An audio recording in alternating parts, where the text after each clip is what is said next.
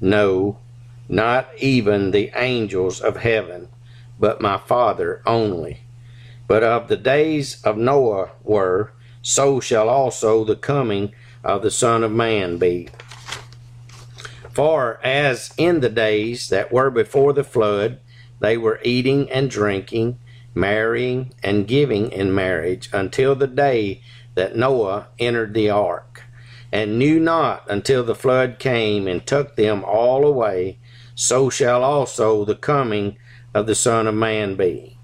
I am not here this afternoon to paint a sad picture of the day and hour that we are living in, but I am here to encourage the believer in Jesus Christ and to call to repentance those who are none of his, because with the day and the hour of his appearing is fastly approaching us, we must make ourselves ready.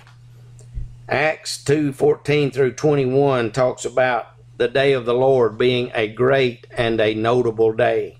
Just as in the days of Noah, they were living their lives. They did not have any concerns about a flood or anything that was about to overtake them in their natural life.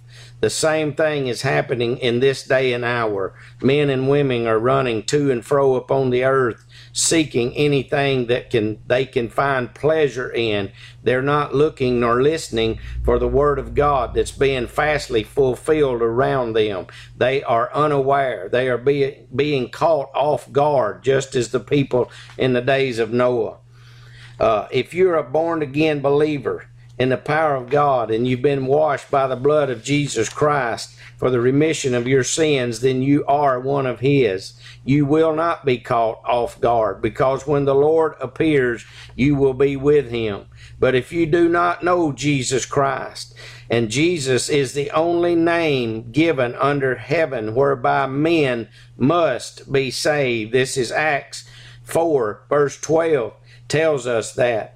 The scripture tells us in 2 Corinthians 6 and 2 that today is the day of salvation. To those of you who do not know Jesus Christ as Lord and Savior of, of your life, I would advise you today to take care of that situation. You need to reach out to Him. You need to trust Him for salvation. Do not look to the left. Do not look to the right. Do not be dismayed. For our God is on the throne. He is in control. He knows everything that's happening in this world today. And the Spirit of the Lord does not come upon us with fear because the Bible says that God does not give us a spirit of fear, but of love and peace and of a sound mind. So if you're confused, if you have doubts, if you have fear in your life today, it did not come from God. It came from the enemy. My advice to you today is to humble yourselves before the Almighty and ask Him for forgiveness for the things in your life that is unlike Him.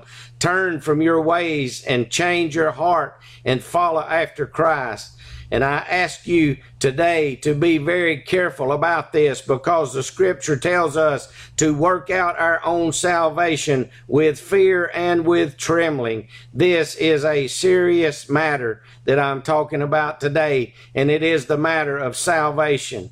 Father, we come to you this afternoon thanking you, Lord, for every person that you've allowed to hear this uh, topic discussed this afternoon. We thank you, Lord, for every heart that this Word of God has pricked. And we ask you, God, this afternoon to touch these hearts, these souls and men of men and women today as they hear the gospel. Father, we pray for peace upon this nation, and that peace can only come from you. Father, we thank you for everything that you've done for us in our lives. We ask you, God, to continue to bless and we honor you and we ask all these things in Jesus' name.